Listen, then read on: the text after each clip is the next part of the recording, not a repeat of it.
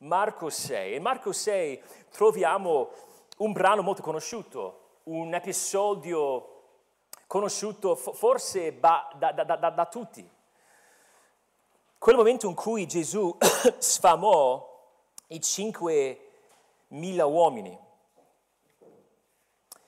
E come ogni episodio conosciuto, episodio con cui abbiamo una certa familiarità, dobbiamo fare attenzione. Dobbiamo fare, dobbiamo fare, attenzione perché sarebbe facile che noi dessimo per scontato di aver già capito, di aver già colto la lezione. Non so se vi sia mai capitato di, di leggere un libro, forse un romanzo, un classico italiano nei licei. Tu dite, ma guarda, che, che seccante questo libro.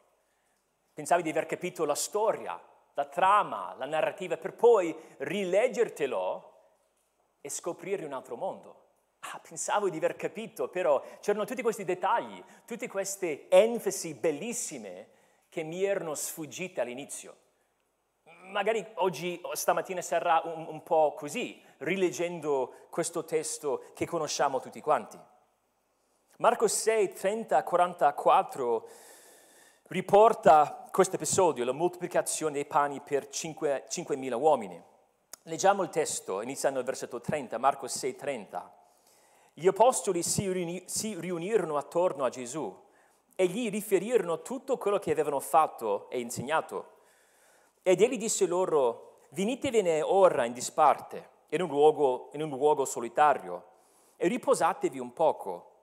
Difatti era tanta la gente che andava e veniva ed essi non avevano neppure il tempo di mangiare. Partirono dunque con la barca per andare in un luogo solitario in disparte.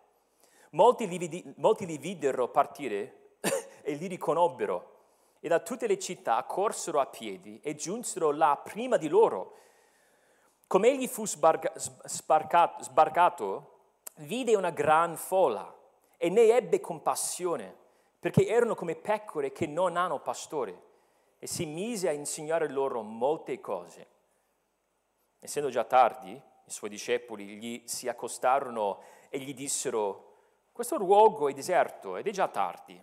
Lasciali andare affinché vadano per le, per le campagne e per i villaggi nei dintorni e si comprino qualcosa da mangiare. Ma egli rispose loro, date loro voi da mangiare. Ed essi a lui, andremo noi a comprare del pane per 200 denari e daremo loro da mangiare? Egli domandò loro, quanti pani avete? Andate a vedere. Ed essi si accertarono e risposero, cinque e due pesci.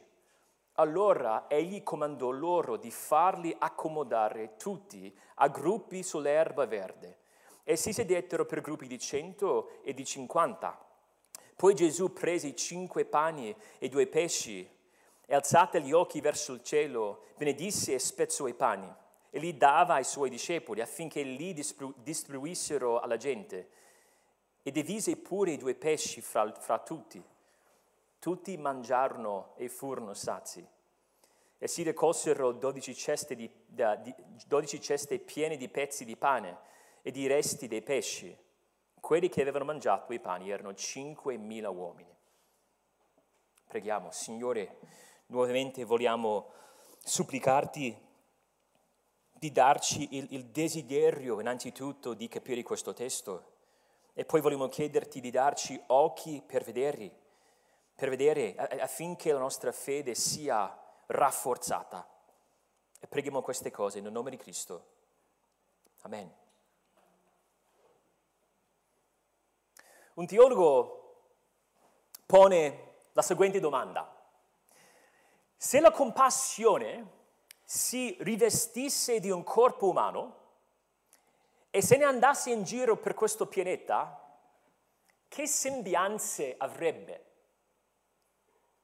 Se la compassione si rivestisse di un corpo umano e se ne andasse in giro per questo pianeta, che sembianze avrebbe? E poi dice la risposta è facile. La risposta è Gesù Cristo. Quando guardiamo la vita di Gesù, di Gesù, Cristo, ogni sua azione, ogni sua interazione con peccatori, vediamo che Gesù stesso è la compassione incarnata. E visto che Gesù è la compassione incarnata, è il pastore per eccellenza. E se siamo mai tentati di dubitarci della sua misericordia, ci, ci, basta guardare due secondi, un solo episodio della vita del nostro Salvatore per essere completamente rimproverati. Un altro teologo di nome Warfield dice nel suo importante capitolo intitolato La vita emotiva del Signore, che si può definire la, la misericordia di Dio come segue. La misericordia di Dio è l'intrinseca perfezione di Dio per la quale Egli compatisce e rimuove le miserie delle sue creature. E spiega che ci sono due elementi. Quando parliamo della misericordia di Dio, stiamo parlando di due elementi. C'è un molto interiore di pietà e un atto esteriore di beneficenza. E per Warfield e per noi è importante che capiamo che quello che vediamo nelle vite di Gesù, le sue azioni, quello, quello che fece, è il prodotto di, di un molto interiore di pietà nel suo cuore. Quando parliamo della compassione di Gesù Cristo, intendiamo il profondo molto interiore della sua natura emotiva che lo spinge verso il peccatore. Ortland, quel teologo che abbiamo citato all'inizio, che ha posto quella domanda, dice il seguente, è lì sullo schermo per voi, parlando della misericordia di Cristo. Dice questo, la testimonianza comunicativa dei quattro Vangeli è questa. Al vedere la caducità del mondo, l'istinto più naturale di Gesù e il suo impulso più profondo lo portavano ad andare incontro a quella sofferenza e a quel peccato. Il suo molto interiore non lo spingeva ad andarsene. Dalle sue interazioni con i peccatori possiamo capire qualcosa. Davanti al peccato, davanti alla sofferenza, davanti alla nostra caducità, Gesù non si allontana. Non dice io non voglio avere a che fare con queste persone. Queste pecore non sono degne del mio pascere, anzi proprio il contrario. Quando Gesù percepisce la debolezza delle sue creature, suscita in lui un profondo amore nei loro confronti. Quando studiamo la vita di Gesù Cristo, non possiamo fare altro che essere spalorditi dinanzi alla sua compassione. Dovrebbe attirarci dovrebbe da- darci il desiderio di conoscerlo sempre di più. Dovrebbe portarci al punto in cui vediamo tutto quello che il mondo può, può offrirci e noi diciamo no, no, non voglio quello. Non voglio la soddisfazione finta che il mondo può darmi. Non voglio essere aiutato dal mondo. Voglio andare da Gesù perché può capirmi in un modo in cui nessun altro può capirmi, può simpatizzarsi con me come nessun altro, mi può amare come nessun altro. Gesù è pieno di compassione. L'Antico Testamento parlava tanto della misericordia di Dio, della compassione di Dio. Però sappiamo che Dio, nella sua natura divina, non, non può soffrire. Però Dio si incarnò, divenne uomo. Nella seconda persona della Trinità, Dio figlio ci capisce perché soffrì pure lui sulla terra. Allora quando vediamo parlare della compassione di Cristo, vediamo tutta la bontà di Dio unita a un uomo perfetto che può capirci in ogni nostra sofferenza. Noi stamattina vogliamo incollarci gli occhi a Gesù. Vogliamo guardare la misericordia incarnata. E per farlo ci rivolgeremo a un episodio importantissimo.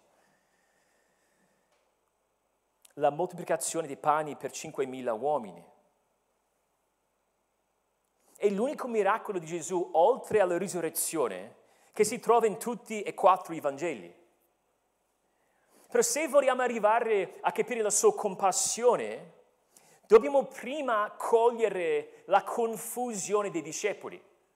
In un certo senso la loro confusione è il ponte che ci porta a capire la sua compassione. Infatti nella versione marciana, cioè la versione che si trova nel Vangelo secondo Marco, si mette in risalto la loro confusione in un modo del tutto unico. Sappiamo a questo punto che loro erano già stati mandati da Cristo. La loro missione, cioè la missione dei dodici, era un prolungamento della missione di Gesù. Gesù li aveva mandati a fare le stesse cose che aveva fatto lui, insegnare, fare prodigi, eccetera. Però quello che vediamo è che pur avendo una missione che rispecchiava quella missione di Gesù, no, non erano affatto come Gesù. E infatti c'era un abisso che li separava. Non è soltanto che Gesù può fare ciò che non potevano fare loro, cioè creare pane ex nihilo, cioè da nulla. No, non capivano le sue azioni perché loro non erano compassionevoli quanto lui. La cosa interessante dell'episodio, come ce lo dà Marco, è che all'inizio c'è questo dialogo tra i discepoli e Gesù e in realtà sono loro stessi a dare inizio a questa faccenda nei versetti 35 e 36.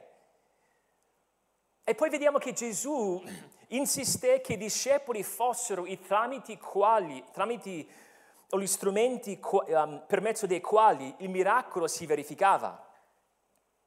Cioè erano coinvolti e alla fine erano convinti nel raccogliere i dodici cestini.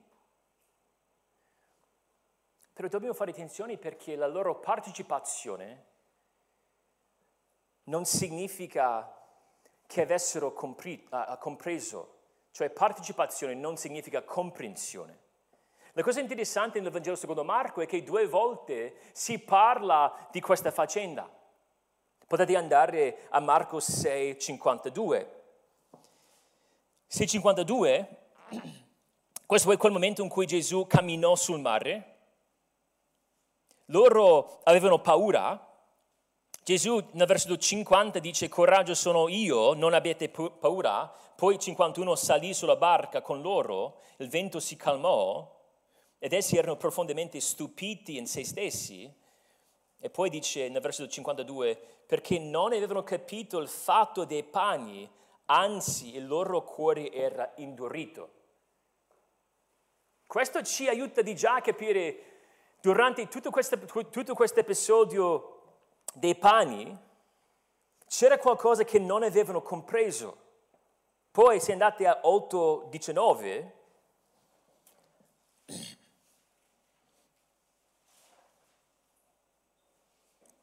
iniziamo nel versetto 18, avete occhi, Gesù parla ai discepoli, avete occhi e non vedete, avete orecchie e non udite e non vi ricordate quando io spezzai cinque pani per i cinquemila, quante, cestine, quante ceste piene di pezzi raccoglieste? Essi gli dissero dodici e va avanti. Per altre parole Gesù stava dicendo, faceva leva sul fatto che avete assistito a quella scena, però non l'avevate capita. Allora tutto ciò ci aiuta, potete tornare a Marco 6, ci aiuta a, a, a capire che loro erano confusi, discepoli sì, ma confusi. Gesù è mosso a compassione verso questa folla senza pastori, nel versetto 34. Egli stesso è il grande pastore delle pecore il supremo pastore, il buon pastore, Giovanni 10. E il suo pascolare è sempre pregno di compassione e è pronto a soccorrerci nella nostra debolezza. Allora stamattina dobbiamo chiederci se il, il nostro cuore è freddo dinanzi al, colo- al calore della compassione di Cristo. E se vediamo nel nostro cuore una freddezza nei suoi confronti, do- dobbiamo chiederci p- perché. E la nostra preghiera è che, che lo Spirito Santo possa ammorbidirci la, la, la durezza del nostro cuore e che lo possa fare per mezzo di questa comprensione della sua compassione vedremo la compassione del buon pastore per pecore confuse. E in questa narrativa c'è una traiettoria. All'inizio si focalizza sui discepoli, poi passiamo alla folla e poi all'inizio vediamo tutti e due insieme. Quindi discepoli, la folla, poi discepoli e la folla insieme. E ci sono tre scene, tre scene che dimostrano la compassione del buon pastore per pecore confuse. Ecco la prima scena, la compassione del buon pastore per i suoi discepoli, nei versetti 30 a 32. Vediamo nel versetto 30 che Gesù ascoltò attentamente il resoconto del loro eh, ministero. E se andate un pochettino eh, indietro, 6, 12, 13,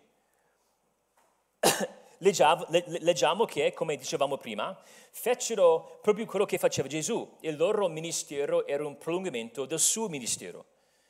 Predicavano alla gente di ravvedersi, scacciavano, molto, uh, scacciavano molti demoni, ungevano d'olio molti infermi e li guarivano.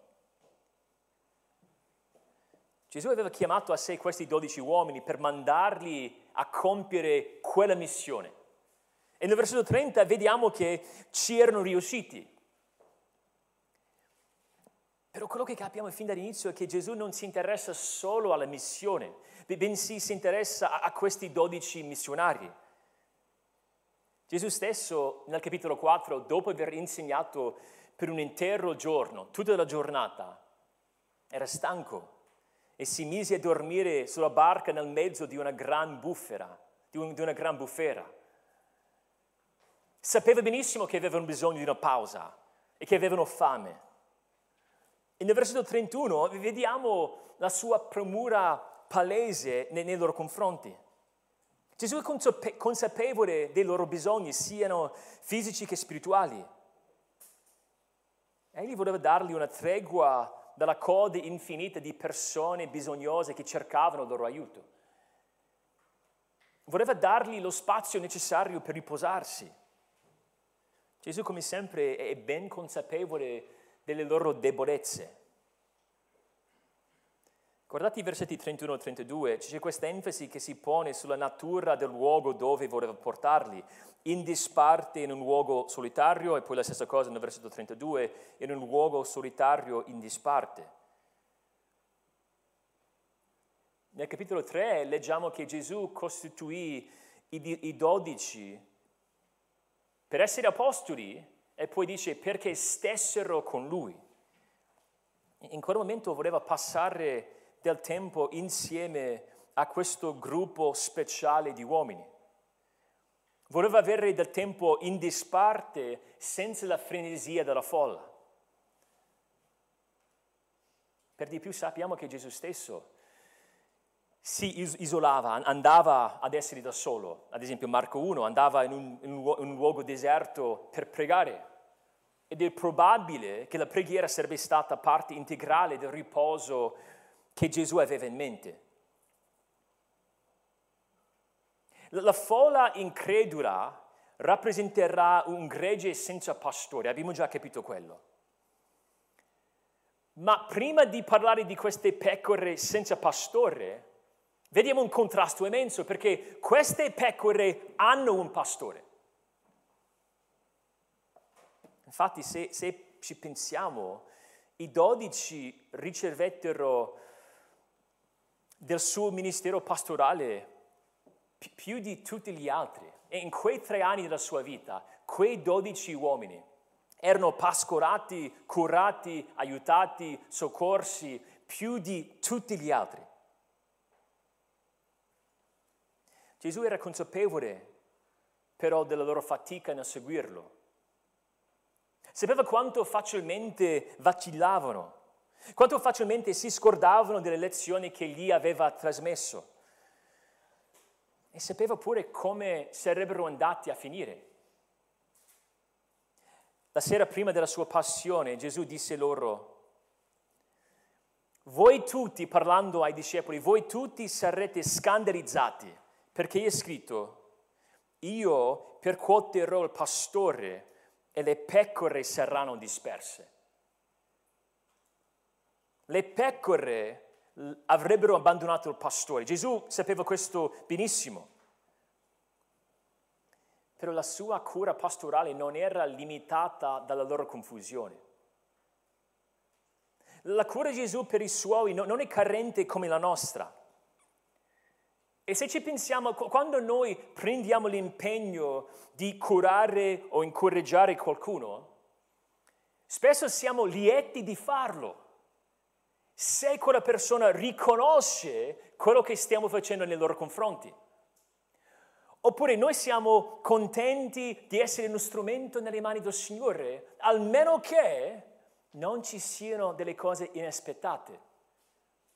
A volte per noi quel primo momento in cui c'è una debolezza o una difficoltà inaspettate, vogliamo tirarci indietro, vogliamo allontanarci. Diciamo, volevo aiutare quella persona, però no, non sapevo che sarebbe stato co- così complicato.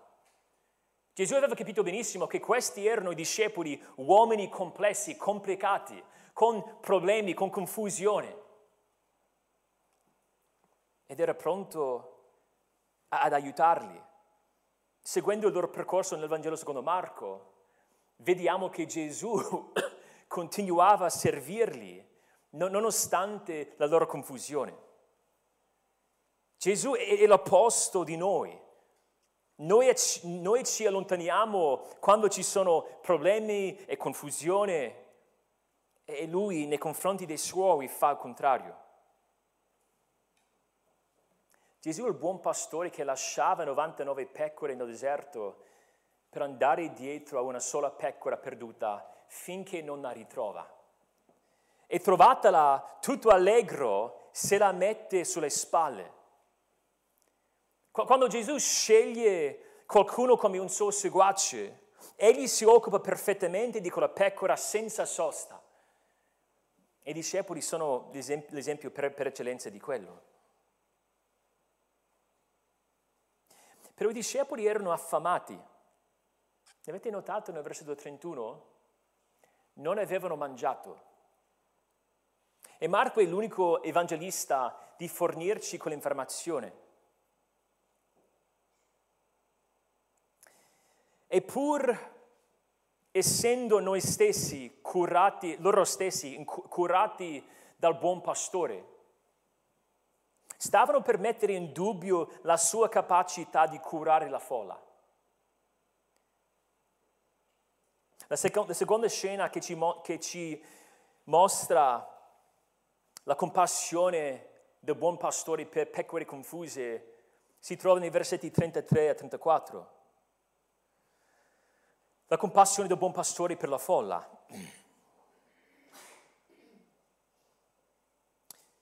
Quello che troviamo nel versetto 33 è quel, è quel luogo solitario, non era alla fine così deserto quando Gesù e i suoi discepoli arrivarono, anzi era senz'altro, era tutt'altro che spopolato a quel punto. E dobbiamo immaginare Gesù e i suoi discepoli che partirono, si misero in barca a, un, punto, a un, determinato punto sul, sul lago, il mare di Galilea, e c'è una folla di più di 10.000 persone, perché abbiamo, secondo la fine della narrativa, nel versetto 44, 5.000 uomini, se aggiungiamo donne e bambini, ovviamente siamo ben oltre 10.000, quindi una folla immensa che, che, che vide che Gesù e i suoi discepoli si misero in barca, erano in grado di guardarli dalla riva, seguendoli, in modo di poter arrivare dall'altra parte o al punto a cui volevano arrivare prima di loro. E non si trattava di un gruppo di peccatori che sapeva di aver bisogno del medico.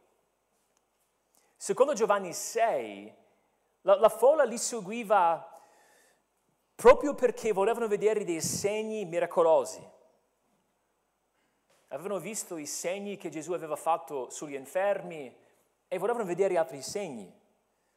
E poi Giovanni 6 ci dice che dopo tutta la faccenda con la moltiplicazione dei pani, loro volevano rapire Gesù e farlo re.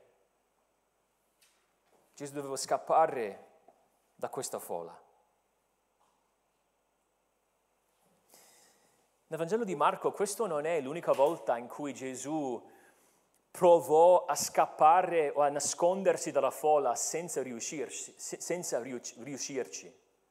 Ad esempio Matteo, ah, scusate, Marco 7, 24, Gesù è nella regione di Tiro e leggiamo che Gesù entrò in una casa, entrò in una casa e non voleva farlo sapere a nessuno, ma non poté restare nascosto. Marco è l'unico che include questi dettagli. E questi dettagli servono a sottolineare nuovamente la verità della sua umanità.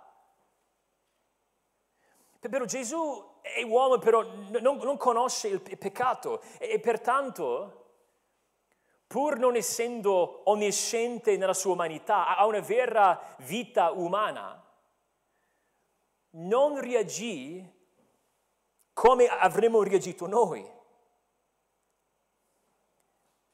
La, la, presenza della folla non suscitò nella natura umana, nella volontà umana di Gesù fastidio e frustrazione. Anzi, non era per lui un'interruzione fastidiosa. Gesù non disse, volevo per forza fare quest'altra cosa con i miei discepoli, il mio piano è rovinato, ora non so cosa fare, anzi proprio il contrario. Gesù non provò frustrazione ma compassione. In un brano parallelo, secondo Luca 9:11, li accolse.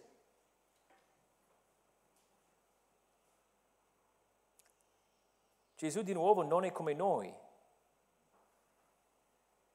Dobbiamo chiederci come facciamo noi, come reagiamo noi davanti a quei momenti in cui gli altri rovinano i nostri piani.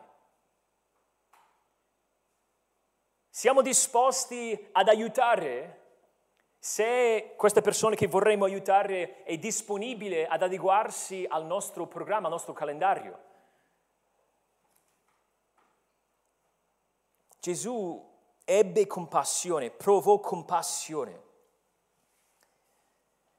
In realtà quella, quel verbo nel greco viene da una parola che ha a che fare con le, le viscere è la parola per gli organi interni. E per la, la mentalità giudaica, ebraica, gli organi interni erano ritenuti di essere la sede dei sentimenti. Noi possiamo parlare di un sentimento molto forte parlando di un amore viscerale. Quell'idea che Gesù provò qualcosa nelle sue viscere. Il puritano Richard Sibbs lo spiega in questo modo. Quando Cristo vedeva le persone nell'afflizione, le sue viscere ribollivano dentro di lui. L'opera della grazia e della misericordia proveniva in primo luogo dalle sue viscere.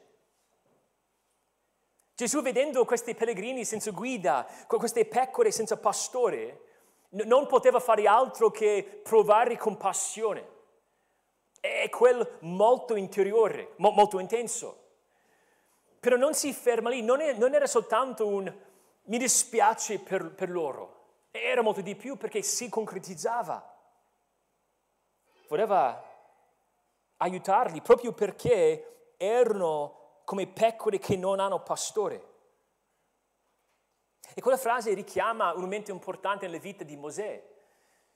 Numeri 27, momento in cui Mosè sta dicendo ci vuole qualcuno Quando non ci sono io, ci vorrà qualcuno per guidare questo popolo affinché non sia come un gregge senza pastore.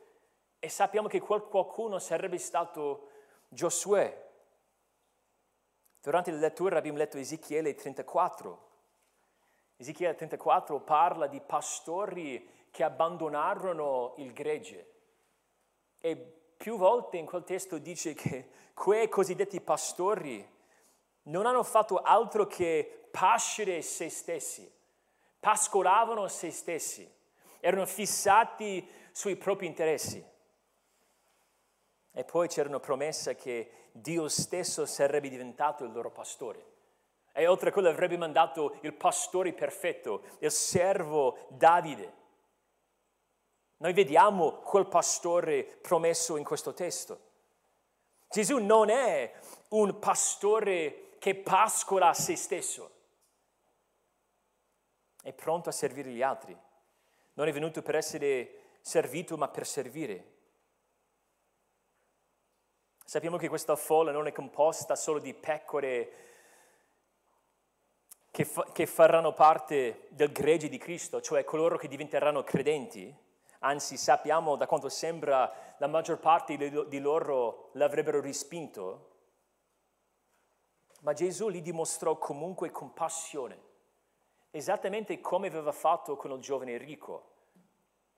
Sarebbe successo un po' più avanti nel capitolo 10. Penso che abbiate presente la storia del giovane ricco. Il giovane ricco respinse Cristo, non volendo lasciare la sua vita. Era un uomo benestante. E Cristo, sapendo che avrebbe reagito in quel modo, il testo dice che lo amò. Aveva un amore perfino per lui, questo uomo che si è girato le spalle. Ma cosa fa il buon pastore? Prima di sfamarli fisicamente, li sfamò spiritualmente. Secondo il versetto 34, si mise a insegnare loro molte cose. Luca ci aiuta perché ci dice che gli parlava del regno di Dio. Erano lì per sentire da lui, per, vedere qualcosa di meraviglioso, dei prodigi, dei miracoli. Però Gesù nella sua bontà si mise a insegnarli. Gesù gli dà le cose di cui hanno bisogno e quello va, va, va ben oltre le cose che, che, che volevano. Sappiamo che non ignora i loro bisogni materiali, il fatto che avevano fame, anzi abbiamo già visto quello con i discepoli, li curava in tutti i sensi. Però la vera compassione di Dio lo spinge a parlare del regno di Dio. Oggi c'è un'idea della compassione ridimensionata, in questo senso. A volte si parla della compassione come se significasse dare a chi soffre quello che vuole. E chi soffre decide, guarda, vorrei essere aiutato in questo modo, allora noi dobbiamo adeguarci. E mentre dobbiamo sempre ascoltare prima di rispondere, è essenziale. Noi dobbiamo chiedere a Dio come possiamo aiutare gli altri. Loro volevano, la folla voleva un miracolo, forse un po' di cibo, ma, Dio, uh, ma, ma, ma Gesù gli dava qualcos'altro, l'insegnamento sul regno di Dio. Gesù si preoccupava delle loro anime. La terza scena che ci dimostra la compassione del buon pastore per pecore confuse si trova nei versetti 35 e 44. La compassione del buon pastore nel rimproverare i suoi discepoli, sfamando la folla. Secondo il versetto 35 era già tardi e dobbiamo immaginarci questa scena. 10.000 uomini uh, uomini e donne, 10.000 persone, forse di più, bambini, diverse famiglie, tutti radunati per ascoltare il suo insegnamento. Sentivano dal predicatore migliore di tutti i tempi. imparavano dal Re stesso. Ed è probabile che i discepoli avessero già sentito alcune di queste lezioni. E invece di dire noi siamo gioiosi perché ora tutta questa folla possa sentire le cose che avevamo già sentire noi tante volte, loro dicono Gesù, scusa, va avanti da t- tanto tempo, in realtà abbiamo un piano. Pensiamo che sia meglio che l'insegnamento si finisca qua. Ne avevano avuto abbastanza. Secondo loro era l'ora di concludere le lezioni sul regno di Dio. Era come se in questo momento, secondo loro, il, re pastore non sapesse curare queste persone. Come se lui non sapesse quando si doveva fermare la lezione. Non dimenticatevi che Gesù aveva appena curato la loro stanchezza era consapevole della loro stanchezza. Sapeva benissimo lui che loro dovevano mangiare. Uno scrittore spiega la loro risposta così, dice che laddove Gesù si lascia raggiungere dalla folla, investendo tempo ed energie, i dodici guardano il sole che va calando e accostandosi al maestro avanzano una proposta disarmante. Questo luogo è deserto ed è già tardi, il versetto 35. Lasciali andare affinché vadano per le campagne e per i villaggi dei dintorni e si comprino qualcosa da mangiare. Vediamo dalla ripetizione della frase deserto ed è già tardi, che erano convinti di aver ragione. Gesù, abbiamo già analizzato la situazione, ci sono motivi per concludere qua. E poi avevano tutte le tappe elencate. Ecco quello che faremo. È, è, è, molto facile, dobbiamo lasciarli andare, poi andranno qua, così possono comprare e poi mangiare. Ecco tutte le tappe, abbiamo già capito tutto. Ecco il piano preciso da seguire. E dobbiamo anche capire che, che, che non era un suggerimento diplomatico, non era Gesù, ovviamente tu sei il capo, perché ne dici di questo nostro piano? Era, se guardate, un comando, un imperativo, nel versetto 36, lasciali andare.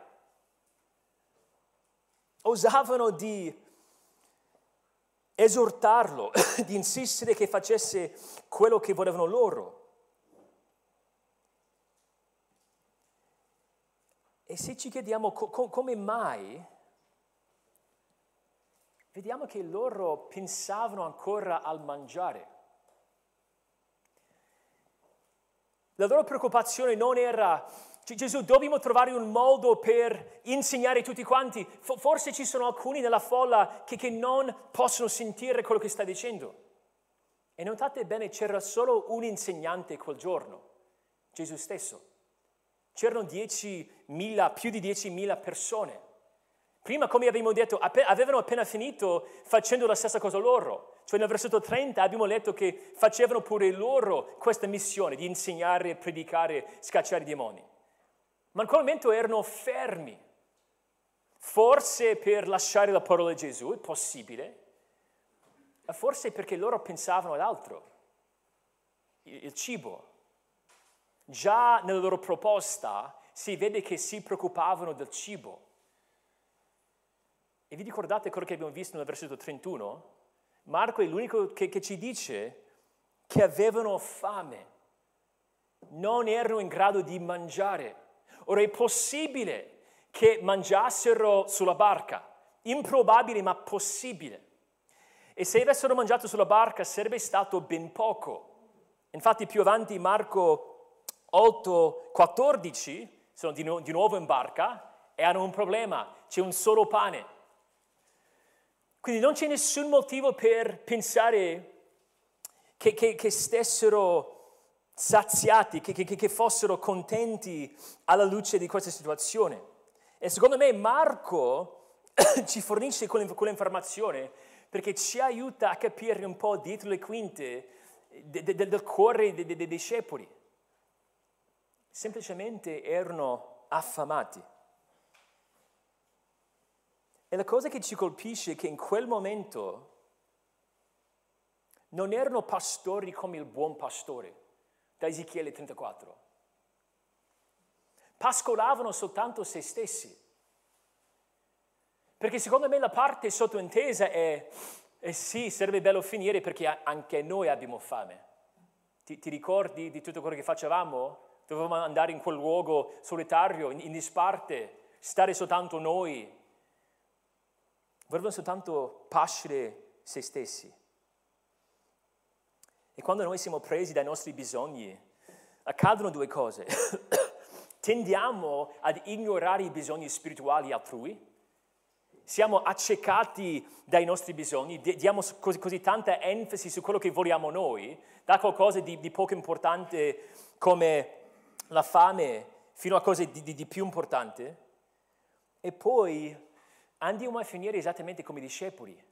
Immaginiamo di sapere meglio di Dio stesso. E a questo punto succede qualcosa di incredibile. Perché a quel punto Gesù avrebbe potuto dire giustamente, ma cosa state dicendo?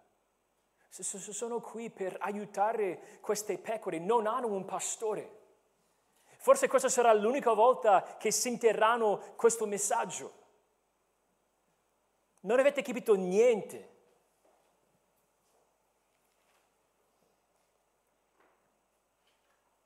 Però non, non, non fece così. Fece una cosa incredibile perché decise di coinvolgerli ancora di più. Non li mandò via. Non ha detto, se non capite quello che sto facendo, ci penso io. Voi siete fuori, ci, penso io. Fa proprio il contrario, perché de- doveva farsi che diventassero peccatori di uomini. E allora dice, nel versetto 37, date loro voi da mangiare. E sappiamo da, da, da Giovanni nel brano parallelo che era per metterli alla prova. Però quello che vediamo leggendo il, uh, l'episodio è che i discepoli erano pienamente coinvolti. Guardate, iniziando dal versetto 38. Quanti pani avete voi? Voi andate a vedere. Voglio che voi vediate con i vostri occhi quello che sto per fare. Anziché allontanarvi da questo miracolo, voglio portarvi ancora più vicini. E loro sarebbero partecipi in tutti i sensi. Nel versetto 39 dovevano distribuire loro Uh, dovevano loro, scusate, creare questi gruppi e poi dovevano distribuire loro i pani, nel versetto 41. E poi alla fine dovevano raccogliere loro queste ceste piene di pezzi di pane i resti, e i resti dei pesci. Erano pienamente coinvolti. Gesù stava provando a, a, ad aiutarli a capire che aveva un modo diverso di comportarsi. La sua compassione era diversa da loro. Erano ancora confusi perché loro dicono non abbiamo niente. E magari se loro pensavano nel modo giusto, quando Gesù chiese o quando Gesù disse date loro voi da mangiare, avrebbero dovuto dire se avessero pensato nel modo giusto, Signore, noi, noi non abbiamo niente, noi dipendiamo da te, sappiamo che ci penserai tu, sappiamo che tu avrai un modo per aiutarci. Dovevano capire che il Signore non era limitato nella sua compassione. Loro fanno la, la, la ricerca nel versetto 38. Abbiamo cinque pani, due pesci, che sicuramente per loro dicevano ancora, non era noi ci fidiamo di te, ecco cinque pani, due pesci, ti basteranno. E ero ancora, ma, ma, ma Signore, non, non, non, c'è modo. dobbiamo tornare al nostro piano perché abbiamo soltanto po- poca roba. È impossibile sfamare tutta questa gente con queste cose. Un commentatore dice Gesù vede possibilità dove i suoi discepoli vedono soltanto impossibilità. Ecco perché, perché Dio può moltiplicare anche i doni più piccoli se sono messi a sua disposizione. Questo è affascinante. Io mi servirò di questa pochezza per benedire questa massa di gente. E la sua compassione concretizza un'altra volta. Si concretizzava già la prima volta nel suo insegnare, però ora si concretizza in questa creazione da nulla. È un atto creatore. Creò in quel momento da, da nulla questo pane. E dobbiamo capire che era una quantità massiccia di, di cibo. E Gesù lo, lo fece con, con, gioia. E quello che vediamo nel versetto 42 è che tutti mangiarono e furono sazi. Non c'era nessun dubbio per quanto riguarda l'abbondanza della sua mensa. Gesù non temeva di non, avere, di non avere abbastanza, sa benissimo che le sue risorse sono infinite. E qui vediamo un ultimo segno della sua immensa compassione. Dice che tutti mangiarono e furono sazi. E non vedo nessun motivo di non includere in quella frase anche i discepoli. Quindi dopo tutto, dopo tutto il loro pascere se stessi, anche loro possono mangiare dalla mensa del nostro Signore. I discepoli avevano un posto in prima fila per assistere a quel miracolo. Però come abbiamo già letto non avevano capito in quel momento. Ecco il motivo per cui in quei due passi, più avanti nel capitolo 6 e poi nel capitolo 8, Gesù doveva menzionare quel momento. Non avete ancora capito quella lezione? Noi dobbiamo badare al nostro cuore perché noi possiamo andare a finire facilmente come loro. E questo testo funge da monito anche, anche al nostro cuore, che tendiamo ad immaginare di aver già capito Gesù Cristo, di aver già capito la sua missione. Però dobbiamo ricordarci della sua compassione. È il pastore perfetto, il buon pastore che cura pecore confuse. E dobbiamo ricordarci che, che spesso siamo noi quelle pecore confuse. E perciò dobbiamo rincuorarci riconoscendo che siamo nelle mani del buon pastore. Signore, ti ringrazio per questo studio, ti prego di benedirci, ti prego di aiutarci a, a capire Cristo sempre di più ti ringrazio per questa chiesa, per i miei fratelli e le mie sorelle, ti ringrazio per le lezioni che ho imparato anche da loro. Ti prego di benedirli in ogni modo. Chiedo tutte queste cose nel nome, nel nome di Cristo. Amen.